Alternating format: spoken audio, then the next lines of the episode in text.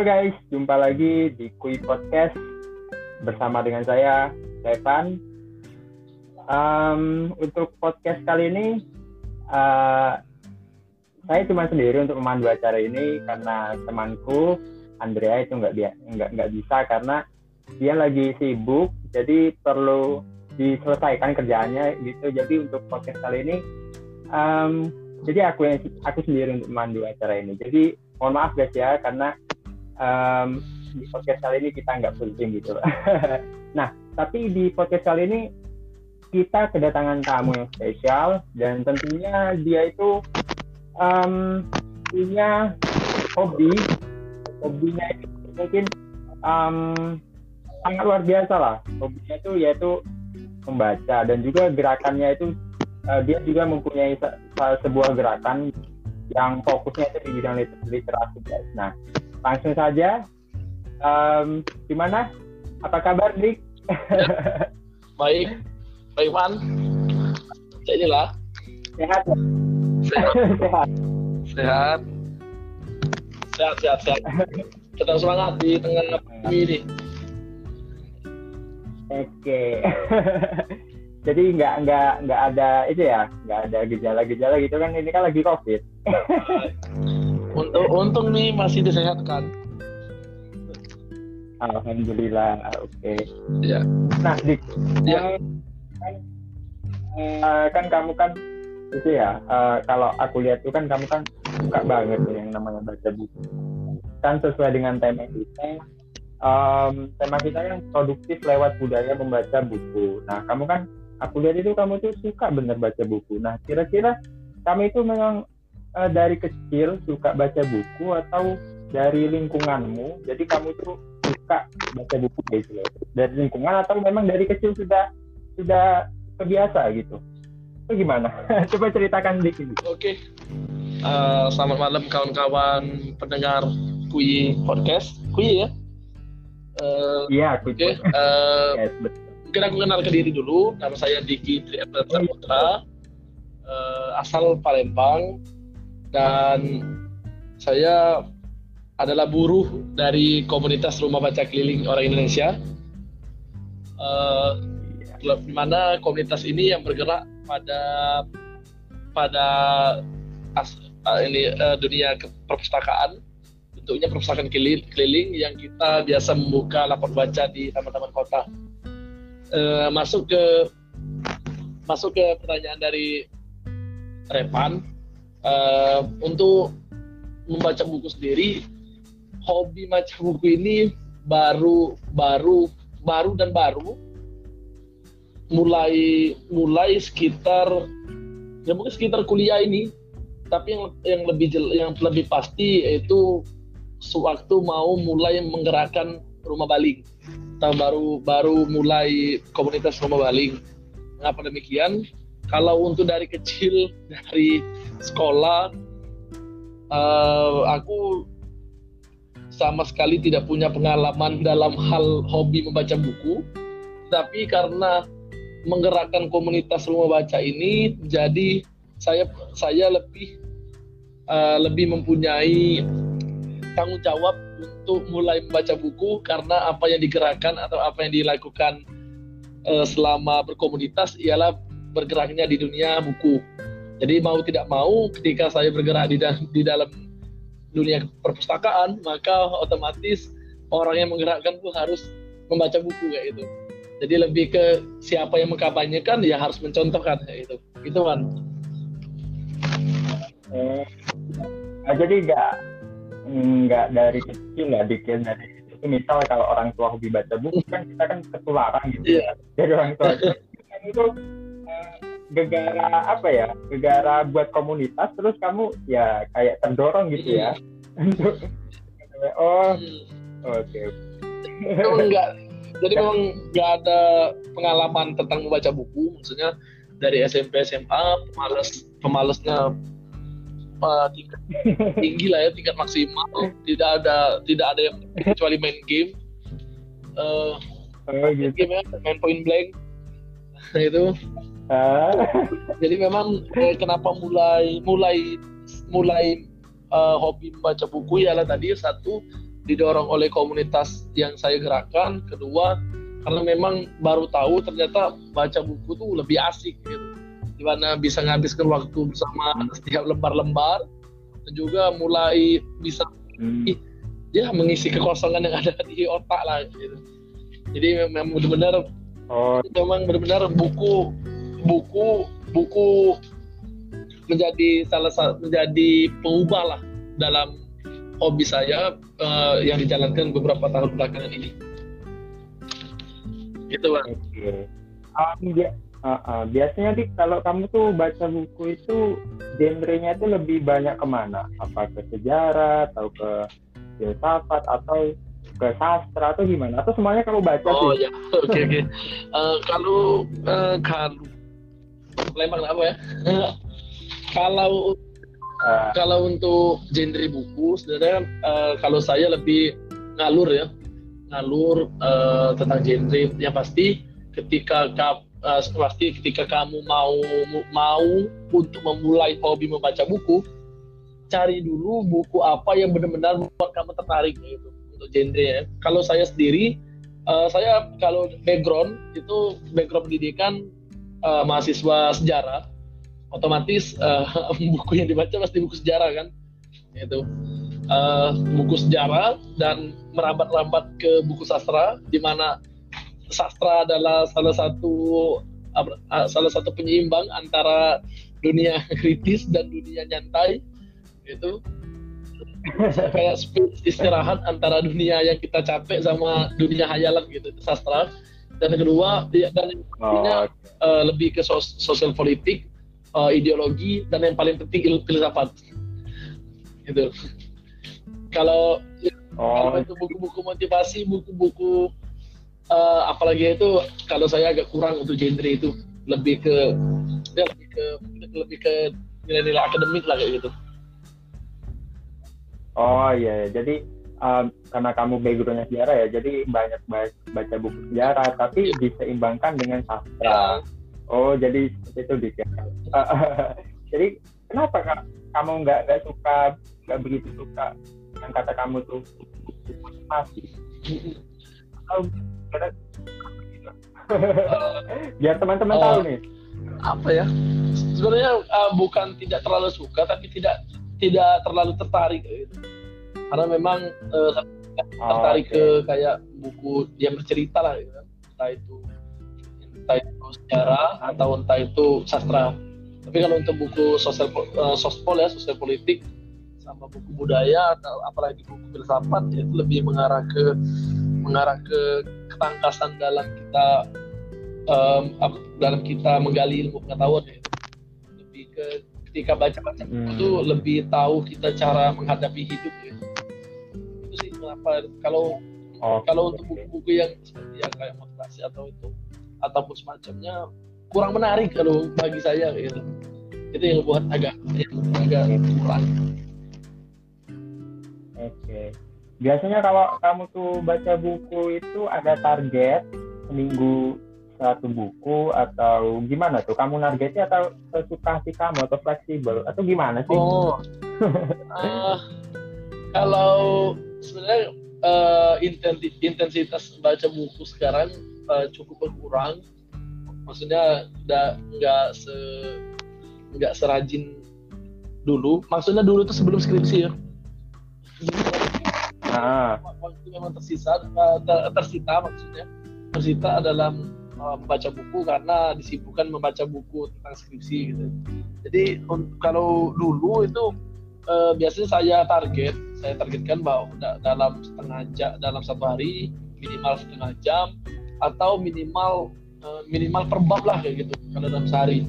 Tapi tidak tapi uh, kalau bisa dalam satu minggu satu buku selesai. Jadi memang benar-benar memang benar-benar kalau dulu uh, lagi nggak ada kerjaan sebelum diserang oleh skripsi kan. Itu baca bukunya memang benar-benar ngabisin gitu. Soalnya kalau puts puts mudah lupa dan agak seru lagi gitu Uh, jadi apa? guru itu dua minggu. Oh, Guru yang hebat ya. buku, buku eh, Pramudia yang Bumi Manusia, Anak Semua Bangsa, Rumah Kaca dan dua minggu Hah? ngabisin ngab- ngabisin itu lagi lagi seru-seru banget baca, lagi seru-serunya baca ya masih tingkat lagi membaca tuh lagi mood-moodnya gitu. jadi apa ya? Kamu sebelum skripsi ini jadi produktif sekali ya yang namanya baca itu ya. satu hal untuk memulai hobi untuk mulai hobi baca itu sebenarnya kuncinya eh, kita cari tahu dulu di mana letak letak apa yang kita ya, apa yang kita ini ya, eh, maksudnya yang yang yang sesuai dengan tipe kita gitu. Ketika kamu baca sejarah dan ketika sejarah itu menarik apa yang kamu baca nah di situ mulai ting, eh, minat baca itu mulai bertambah gitu. Dan dan kalau bisa di diperbesar, diperbesar atau diintensifkan, udah ini namanya uh, apa hobi membaca tuh udah di tangan ya gitu. Hmm, Ya. Dulu eh, sering pikiran kayak kalau kita kan sering kita sering gini eh, buka IG ya, buka Instagram itu kan bisa berjam-jam dalam satu jam. Nah, kita kita dalam satu jam aja gitu. Pasti pasti ini nggak nggak kerasa kalau kita membuka IG dalam satu jam gitu. Nah kemarin saya pernah sempat ter, terbesit lah ya dalam pikiran. Ini kalau kan IG kan eh, cuman itu itu, misalnya itu itu saja kan. Ngelihat video ini video itu video ini video itu kan. Ketika terpikir lagi apa yang didapat ya itu. Ketika di, eh, di, eh, waktu dalam satu jam membuka sosmed itu dikonverkan ke membaca buku waduh, udah udah banyak sekali informasi yang kita dapat gitu dari sebuah buku itu sih yang pengalaman Hmm. lebih lebih kenapa wah ini kenapa baca buku lebih asik ya Oh iya iya iya. Iya sih betul ya. Daripada kita buka Instagram kan biasanya kan anak muda nih kan eh, kalau kerjaan kan buka Instagram gitu kan sosial media. Padahal yang dibaca ya nggak nggak dibaca sih palingnya scroll scroll scroll doang. Tapi kalau kita apa kita ubah kebiasaan itu dengan membaca buku, jadi banyak sekali informasi dan wawasan bisa kita gali gitu.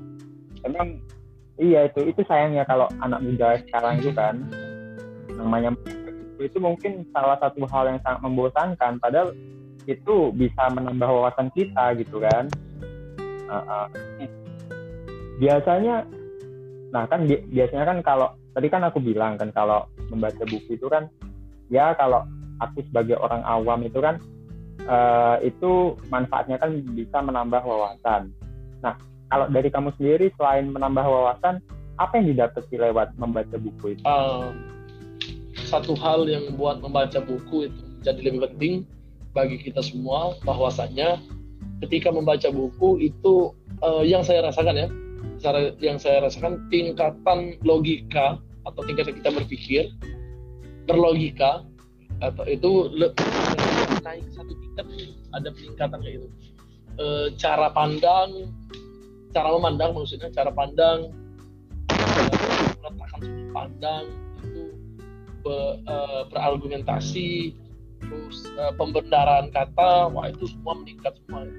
Jadi dalam satu hal ketika kita melihat satu kasus gitu ya jadi satu kasus jadi eh, ketika kita melihat itu eh, tingkatan kita berpikir tuh kayak udah lebih expert maksudnya lebih naik lebih naik lagi ke jenjang lebih tinggi sehingga dalam dalam memproses satu kasus yang kita ketahui sa- eh, kayak lebih lebih bisa eh, lebih bisa mendapatkan pandangan-pandangan baru kayak itu yang lebih kritis ya. Nah, misalnya kayak gini eh, tentang kasus eh, apa ya katakanlah youtuber Ferdian Palaka ya apa Palaka apa Pelak gitu kan gitu. kan dalam satu sisi kan kita melihat bahwasannya ya apa yang dilakukan uh, youtuber itu itu uh, parahnya kelewatan gitu. Tapi di, uh, di satu sisi lain ketika kita uh, udah meningkatkan oh, bukan bukan udah meningkatkan maksudnya tingkatan logika kita tuh udah kayak naik selevel gitu. Jadi bisa bisa mencari sudut sudut pandang lain seperti daripada kita uh, sibuk sibuk menghujat si pelaku lebih baik fokus terhadap korban ya gitu nah jadi kita punya kita punya uh, kita punya uh, apa namanya ya kayak satu pendamaian atau kayak satu pandangan lain yang membuat kita uh, dalam dalam menilik satu peristiwa pun kita bisa berbagai dari berbagai sudut pandang gitu. Itulah kenapa ketika banyak kan yang bilang ah banyakin baca, banyak baca buku, banyak baca buku gitu. Uh, banyakin nutrisi otak gitu. Karena memang uh, dalam dalam memandang sesuatu tuh kita tidak bisa dengan cuma dengan satu pandangan atau dengan sudut pandang yang hanya uh, yang hanya di yang hanya kita saja gitu tanpa melihat yang lain dan membaca buku itu sangat membantu kita dalam memposisikan diri di setiap sudut pandang itu sih yang buat yang buat aku lebih uh, mak maksudnya yang yang menguntungkan dari membaca buku gitu dan uh, efek tersebut saya uh, sangat aku rasakan karena ya memang benar-benar ketika setiap ada apa pun yang menjadi sorotan kita bisa lebih kritis bahkan lebih berpikirnya lebih banyak menyiapkan hal-hal yang membuat sesuatu problem itu bisa kita selesaikan dengan cara-cara lain atau dengan uh, dengan jalan-jalan lain. Ya itu sih Pan. Hmm, iya iya iya. Jadi uh, lewat membaca buku kan tidak hanya menambah wawasan tapi bisa ah, mempertajam ya, pikir kita ya, ya. Iya, mempertajam logika lah gitu.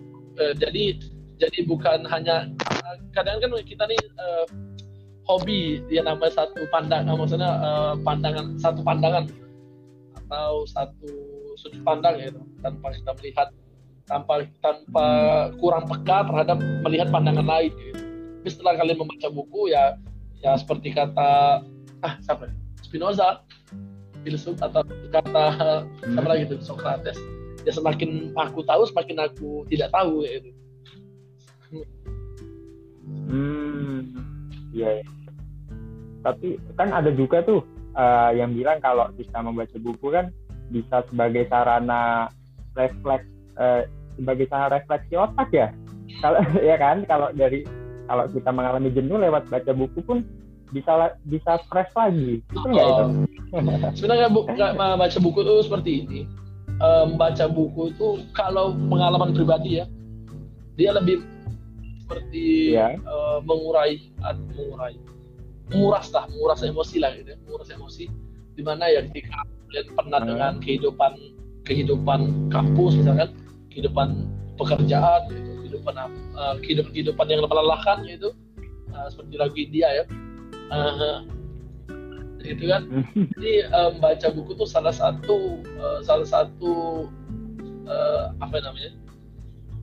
Salah satu inilah ya salah satu cara untuk mengurai setiap setiap kepenatan itu ya itu jadi uh, jadi seperti ya kalau kami kalau kami kemarin seperti puisi lah ya gitu ketika lelah dengan kehidupan uh, dunia apalagi maksudnya, uh, maksudnya lebih ke pekerjaan atau pendidikan ya larinya kalau nggak ke sastra ya puisi ya itu jadi benar-benar ketika membaca buku itu ya kita di kita di situ meletakkan atau meletakkan emosi itu di kayak di meja di meja apa ya di meja perjudian itu jadi memang benar-benar ya emosi kalau mau ter terurai akan teruraikan kalau memang ma uh, masih mau dipendam ya silakan gitu. Jadi kalau menurut pengalaman pribadi membaca buku itu lebih lebih menguraikan semua emosi ya. Maksudnya emosi itu bukan cuma marah ya. Lebih emosi lebih uh, penat galau senang atau apa itu, itu bisa di bisa di ini kan bisa diuraikan semua dalam membaca baca buku lah gitu eh, enggak apa ya jadi sebagai oh iya apa mengekspresikan diri ya bisa juga ah, seperti itu ya uh, macam itu ya. uh, apa man bisa diulangi man sebagai meng, apa sarana mengekspresikan hmm. emosi ya gitu. Tapi emosi ya, bukan marah uh, ya, itu seperti, uh, ya itu seperti sarana merefleksikan diri lah gitu kan. Di mana ya satu hal kayak ini uh, kita dulu sebelum social distancing gitu kan itu kan kehidupan kita kan memang lebih lebih lebih lebih inilah ya lebih lebih rame lah gitu. Ketemu setiap orang berkumpul dan itu uh, uh, tanpa ada maksudnya uh, memang kita benar-benar uh, lepas dengan dunia gitu. Tapi ketika pulang ke kosan ke rumah masing-masing uh, pulang kita mulai kesepian gitu kan okay. mulai sepi mulai memikirkan ya hal-hal yang hal-hal yang ya akan dipikirkan ke depannya gitu nah ketika ada buku sebenarnya buku itu menjadi salah satu transport lah transportasi untuk untuk yang yang melayani kita dalam mulai berpikir seperti itu maksudnya menghayal seperti hal tersebut gitu. itu sih kalau itu lebih ya benar lebih ke mereka merefleksikan diri dan mengistirahatkan otak gitu. Di sini adalah salah satu founder dari komunitas Rumah Bali. Oke, okay? nah mungkin bisa dijelaskan sedikit apa itu uh, komunitas Rumah Baling dan apa aja gerakannya dan juga latar belakang berdirinya tuh uh, itu apa gitu kan dan kapan sih berdirinya itu dari rumah baling coba ceritakan sedikit biar teman-teman kita yang mendengar mendengar okay, okay. ini tahu gitu uh, ya kawan-kawan jadi rumah baca keliling orang Indonesia itu merupakan satu komunitas literasi yang bergerak dalam dalam bidang perpustakaan atau kepustakaan dan lebih tepatnya pustaka jalanan perpustakaan jalanan yang kita biasanya uh, membuka lapak-lapak lapak-lapak baca buku di taman-taman kota. Uh, maksudnya di taman-taman kota Palembang. Jadi memang benar kenapa kita memilih taman kota? Uh, taman kota adalah salah satu uh, apa ya? Salah satu tempat yang bisa diakses oleh semua orang gitu. Uh, semua orang, semua golongan, semua lapisan, semua semua siapa pun itu bisa mengakses ke taman kota tanpa terhalang apa pun gitu nah, tidak seperti di mall atau tidak seperti di tempat-tempat yang lain kan yang hanya bisa diakses beberapa orang tapi ketika di taman kota kita memang pure uh, membaur sama warga kota dan semuanya uh, bisa menikmati uh, hari-hari dengan membaca buku uh, rumah balik sendiri didirikan kapan ya? 22 Januari 2017 uh, sudah tiga tahun kita uh, aktivitas kita dalam membuka perpustakaan keliling didirikan. Mengapa rumah balik didirikan uh, salah satu salah satu penyebab atau faktor atau latar belakang mengapa rumah balik didirikan ialah uh, hasil riset dari World uh, apa ya Most World Literasi tahun 2016 uh, yang mengetes tingkat literasi di dunia. Penelitian dari yang meneliti dua sekitar 67 negara di mana Indonesia itu terletak di peringkat dua terakhir dari semua negara tersebut gitu. Jadi kalau uh, kita tuh setara cuma uh, cuma di atas satu tingkat dari Botswana gitu. Tahu negara Botswana kan? Botswana itu negara di Afrika yang kita sendiri yang kita sendiri kurang tahu bagaimana negara Botswana gitu dan Indonesia itu cuma cuma setingkat di atas negara yang di Afrika itu well Botswana yang uh, tentang literasi. Nah ini kan merupakan salah satu uh, problem ya problem nasional. Mengapa masyarakat kita maksudnya masyarakat Indonesia itu tingkat literasinya sangat rendah ya. Dan literasi literasi itu berkaitan erat dengan pendidikan. Dan kita tahu bahwasannya pendidikan adalah uh, tiang dari negara ya tonggak dari kemajuan negara. Maksudnya tanpa pendidikan negara bukan apa-apa gitu. Kalau milih uh, ya, seper, uh, mungkin lebih sedikit di atas militer lah gitu. jadi kan uh, memang benar-benar uh, minat baca Indonesia yang pada saat itu sangat yang sangat terpuruk lah uh, sangat terpuruk dan bila dipersenkan kita tuh uh, nol uh, dari 100% kita tuh cuma 0,001 persen gitu. Kalau kalau kita di persen gitu ya tingkat uh, negara litera, literaktif di dunia. Dan uh, fenomena seperti ini dalam satu orang ber, dalam dalam ada seribu orang berkumpul dalam seribu orang itu cuma satu yang mempunyai uh, minat baca baik selebihnya tidak ada gitu. Atau minat baca hmm. sangat rendah lah gitu dan, itu itu itu yang bisa kita yang bisa kita sadari, sadari bahwa seribu orang bukan sedikit bukan sedikit gitu. dan yang hanya mempunyai minat satu dan minat baca baik itu cuma satu orang gitu. Otomatis ini kan merupakan salah satu ya uh, salah satu problema lah ya dalam dalam dalam negara kita. Itu pun membaca cuma uh, satu kali dalam setahun itu ada penelitian juga yang yang, yang bilang seperti itu. Uh, dan yang dibaca pun ketika kita mau mendekat ulangan gitu mau dekat-dekat ulangan baru baca buku. Ulangan ujian apalagi tes atau apa pun baru baru kita mulai membaca buku gitu kan. Selebihnya ya kita tidak ada gitu. Dalam setahun uh, orang Indonesia orang Indonesia cuma menghabiskan sebanyak tiga buku. Berbeda dengan orang di Eropa yang dalam satu tahun dia paling kecil bisa menghabiskan 20 buku dalam dalam satu tahun itu. Dan kita cuma dua sampai tiga. Buku sangat sangat menyedihkan sekali ya gitu. Dan melihat melihat seperti ini ternyata uh, kita harus harus harus sadar bahwa gerakan literasi itu dimulai harus dimulai dari akar rumput gitu. Uh, bukan cuma bukan cuma tugas kepala perpustakaan daerah atau kota atau dinas dinas pendidikan daerah atau kota yang berpidato di TV atau berpidato di mana untuk menyerukan masyarakat meningkatkan literasi. Nah, uh, kita kita lebih memilih uh, jalur progresif, ya di mana kita langsung terjun ke masyarakat untuk menghadirkan buku-buku tersebut, ya tanpa masyarakat hadir ke perpustakaan. Gitu. Jadi memang memang benar-benar uh, memang benar-benar kita menyediakan akses untuk masyarakat mengkonsumsi buku dan itu gratis gitu. Dan masyarakat dan kita juga membuat membuatnya itu di taman-taman kota sehingga semua masyarakat bisa mengakses entah itu dari golongan mana pun. Dan juga taman taman itu lebih lebih taman adalah adalah tempat yang paling jujur dalam satu keluarga dalam menikmati weekend yaitu di mana ya bapak anak emak itu semua biasa-biasa berkumpul di taman bermain dan ya ketika kita bisa menghadirkan salah satu ya salah satu itu ya salah satu tempat untuk membaca itu bagi kami satu, satu peningkatan ya. Dan uh, dan kami juga merasakan uh, mulai ada peningkatan dari jumlah pengunjung bahkan dari jumlah orang yang membaca uh, selama tiga tahun belakangan ini kita melapak buku di taman TPR di taman.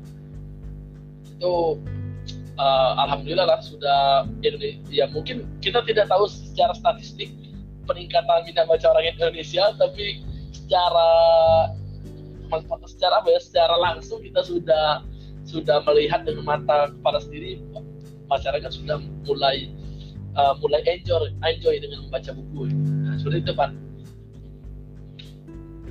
Oke.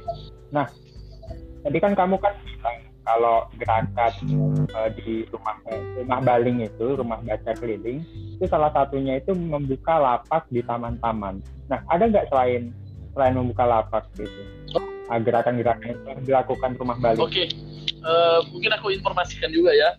Uh, jadi rumah baling ini uh, kita yang uh, untuk sekarang rumah baling uh, hanya ada dua lapak lapak buku yaitu ada di Taman TPRI atau Taman ya Taman TPRI Kota Palembang. Di itu di Jalan Kampus uh, Taman POM 9 POM POM 9 di dekat PS itu dan satunya di Landmark Unsri Indralaya yang dia menggeraknya kawan-kawan dari kawan-kawan mahasiswa Unsri. Itu yang yang yang aktif lapangan aktif uh, rumah baling sekarang. Kalau dulu kita ada empat lapangan, lima bahkan lapangan aktif uh, di Aman Kambang Iwa, di Pelaju dan di Kertawati. Untuk ya itu, itu sih kalau yang masalah tempat. Uh, kalau eh, apa tadi kan nanya Jadi eh, tadi kan eh, kamu kan bilang kalau apa namanya uh, program dari rumah paling oh ya program. Ah, itu program ya. Jadi uh, rumah baling itu punya program inti yaitu kita membuka lapak baca ya. Bukan lapak, lapak baca sebanyak-banyaknya di kota Palembang tepatnya. Lebih khususnya di kota Palembang. Dan kita tidak mungkin tidak mungkin untuk membaca membuka lapak baca di, di tempat-tempat lain dan itu program inti atau program dasar kita dari komunitas rumah baca. Dan program kedua yaitu uh, kita mengadakan nam namanya uh, kita mengadakan acara atau kegiatan itu yang diberi nama tebar biar literasi atau TPL tersebut biasa kita nyebutnya TPL yang dilakukan di tempat-tempat di di tengah-tengah masyarakat lah gitu maksudnya kita ke ke tempat-tempat masyarakat ke desa-desa gitu Uh, seperti contoh kita ngadain uh, eh, TPL di Pulau Saranama, di Pemulutan, uh, di Kertamati, di di uh, di panti asuhan biasanya, terus di rumah-rumah baca dan itu seperti kita terus keliling-keliling untuk untuk menyebarkan virus-virus literasi gitu. dan TPL juga di, uh, terbagi dalam beberapa ada empat uh, ada beberapa acara yaitu satu mengajar uh, uh, mengkampanyekan budaya membaca, kedua kita mendongeng, ketiga membuat semacam hasta karya atau karya tangan dan yang selanjutnya kita juga uh, biasanya uh, ngajak melukis kayak gitu untuk adik untuk di adik-adik di tengah masyarakat di desa-desa tersebut kan. Terus yang ketiga itu uh, program bulanan di mana setiap tanggal 17 kita mengirimkan buku ke seluruh Indonesia ya maksudnya uh, uh, rutin. Biasanya minimal satu buku uh, satu kardus buku kita kirimkan itu ke alamat-alamat berbeda. Jadi uh, sepanjang kita sepanjang kita mendonasikan buku itu kita sudah mengirim ke SMA 1 Ilaga Papua. Itu di Papua. Uh. di di Papua tepatnya di Kabupaten Ilaga uh, ya di Kabupaten Ilaga. Terus kita mem, uh, mengirimkan di buku ke Taman Baca di daerah Banggai Laut di Sulawesi Tenggara. Terus kita mengirimkan rumah baca di Cirebon, di Bangka, dan akhir-akhir kemarin kita fokus mengirimkan buku ke wilayah Sumsel. Kawan-kawan yang mau menggerakkan uh, di Sumsel. Dan kemarin uh, sempat uh, kolaps kita ya disebut kolaps atau bukan tapi kita memberikan buku uh, terhadap kawan-kawan yang mengikuti ekspedisi gitu. Nah, jadi ya kurang lebih itu sih uh, program dari Rumah Bali. Hmm, jadi apa tadi ada banyak ya program yang diadakan yang dilakukan di Rumah Bali. Nah mungkin uh, kalau untuk ya untuk donasi buku ya itu donasi buku tadi masyarakat yang berdonasi atau dari rumah baling sendiri yang emang apa tergabung anggotanya itu yang berdonasi oh gimana? ya jadi seperti ini uh, sebenarnya kita komunitas rumah baca atau komunitas literasi itu uh, itu kita sudah kayak berjejaring ke seluruh kawan-kawan yang ada di Indonesia. Semua sudah berjejaring dalam satu dalam satu wadah itu yang diolah oleh Kemendikbud dari di mana eh, kita dia komunitas dia komunitas rumah baca itu disediakan namanya di kantor pos. Jadi seluruh mengirimkan buku itu eh, itu diarahkan ke rumah rumah baca rumah baca tadi. Jadi kita ketika mengirimkan buku sebenarnya itu juga banyak dari donasi-donasi dari kawan-kawan dari luar jadi kawan-kawan dari rumah baca lain itu mengirim buku kita dan ketika stok kita masih banyak kita kirimkan lagi ke kawan-kawan yang lain.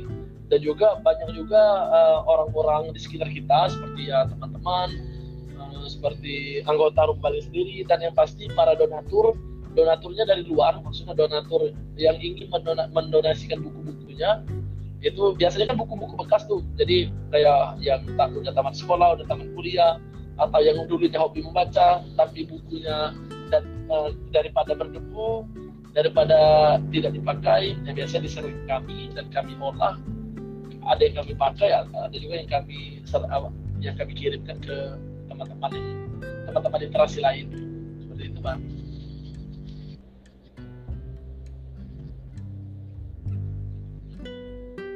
Eh, jadi ya uh, cara mungkin uh, jadi intinya itu masyarakat donasi ya gitu kan lewat rumah baling atau lewat komunitas literasi lain.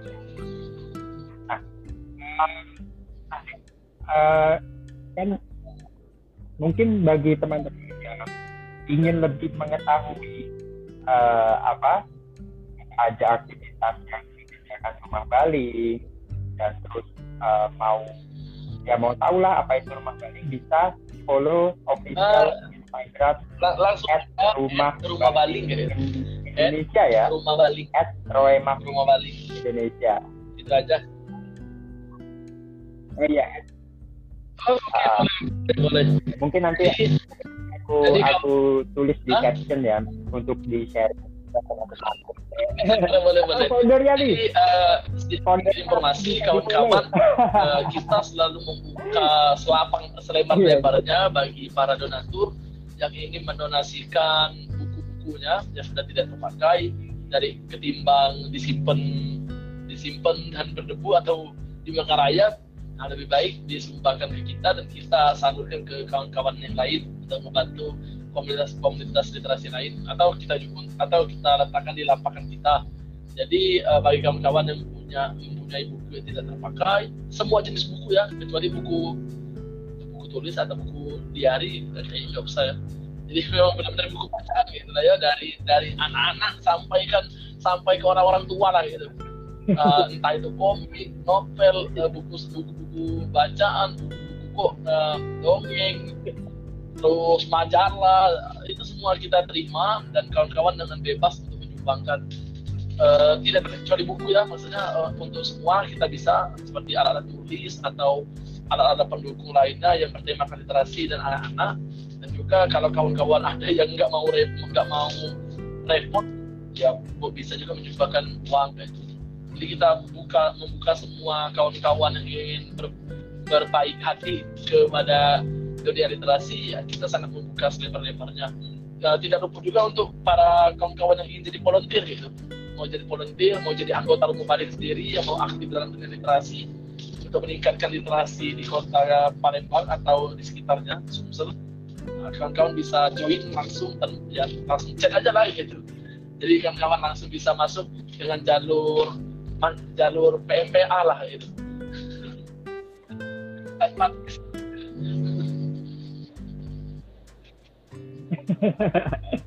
Iya iya. Nanti nanti nanti kita sharing uh, official Instagram dari Rumah Baling bahkan foundernya nanti kita share juga ya uh, di caption yang akan ya, ya teman yang dengar podcast ini yeah. bisa tahu mungkin mau bergabung nih dengan komunitas Rumah Baling. Oke. Okay. Nah, uh, tadi tadi kan ini bilang kalau latar belakang terbentuknya rumah baling ini yaitu di latar di latar belakangi kita ini peringkat dua ya. di dunia kita terendah ya dan lewat rumah baling itu apa uh, suaranya hilang lagi pak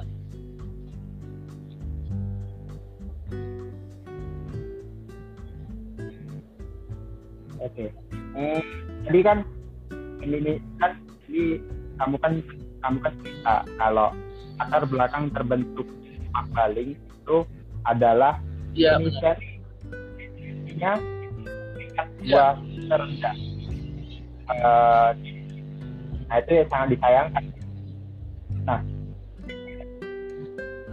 kita uh, ya bisa dibilang kata-kata terakhir masih itu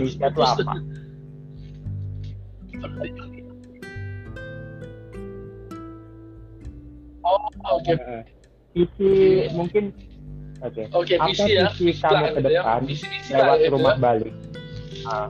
Ah, oke. Okay. Uh, eh, visi misi kita rumah balik untuk ke depannya ya pasti yeah. kita terus uh, te, te, maksudnya tetap tetap berusaha untuk meningkatkan bagaimana masyarakat itu mulai membudayakan literasi di tengah kebiasaan sehari-hari maksudnya uh, kita menghadirkan buku di tengah-tengah masyarakat dan masyarakat juga mulai antusias dalam uh, membaca buku atau meningkatkan literasi. Sebenarnya uh, literasi itu bukan cuma tentang buku, tetapi ya semua media, semua semua semua tempat yang bisa men, yang yang bisa kita akses dengan dengan tujuan untuk meningkatkan ilmu pengetahuan atau untuk mencari wawasan lebih jauh itu sudah bisa dikatakan literasi. Jadi memang uh, visi-visi kita ke depannya yaitu terus uh, terus uh, ingin meningkatkan lebih jauh literasi pada masyarakat dan budaya membaca gitu. Karena memang uh, membaca merupakan aktivitas yang sangat penting bagi bagi pertumbuhan mental dan juga pengetahuan jadi uh, membaca adalah salah satu salah satu hal yang terpenting lah ya dalam hidup dan kita terus menyuarakan itu di tengah-tengah masyarakat gitu. Jadi visi-visi kita ke depannya itu bagaimana menghadirkan buku dan juga bagaimana membuat buku atau membaca itu menjadi salah satu budaya di dalam masyarakat kita. Itu sih, Pan.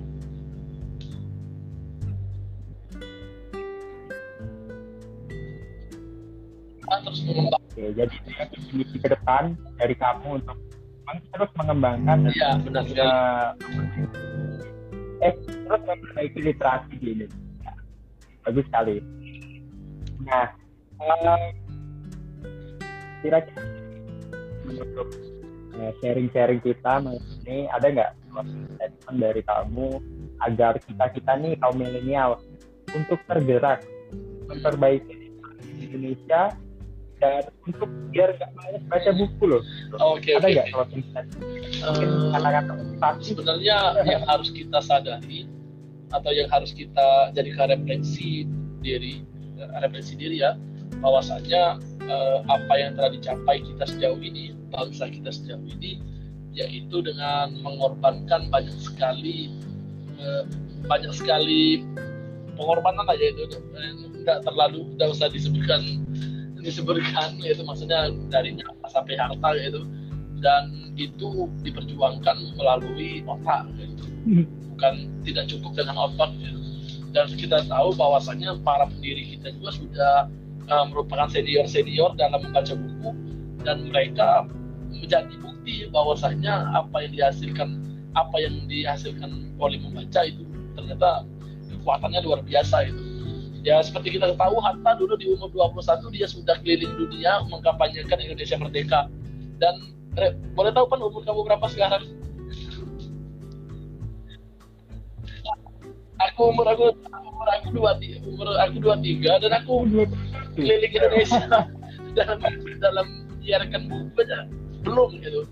Dan kita tahu tahu bahwa kekuatan seperti itu dilahirkan dari membaca dan ya uh, dalam menghadapi tahun-tahun ke depan atau tahun-tahun kehidupan ke depan kita tidak bisa cuma berdiam diri harus harus memang benar-benar untuk lebih fokus dalam meningkatkan pola pikir ya.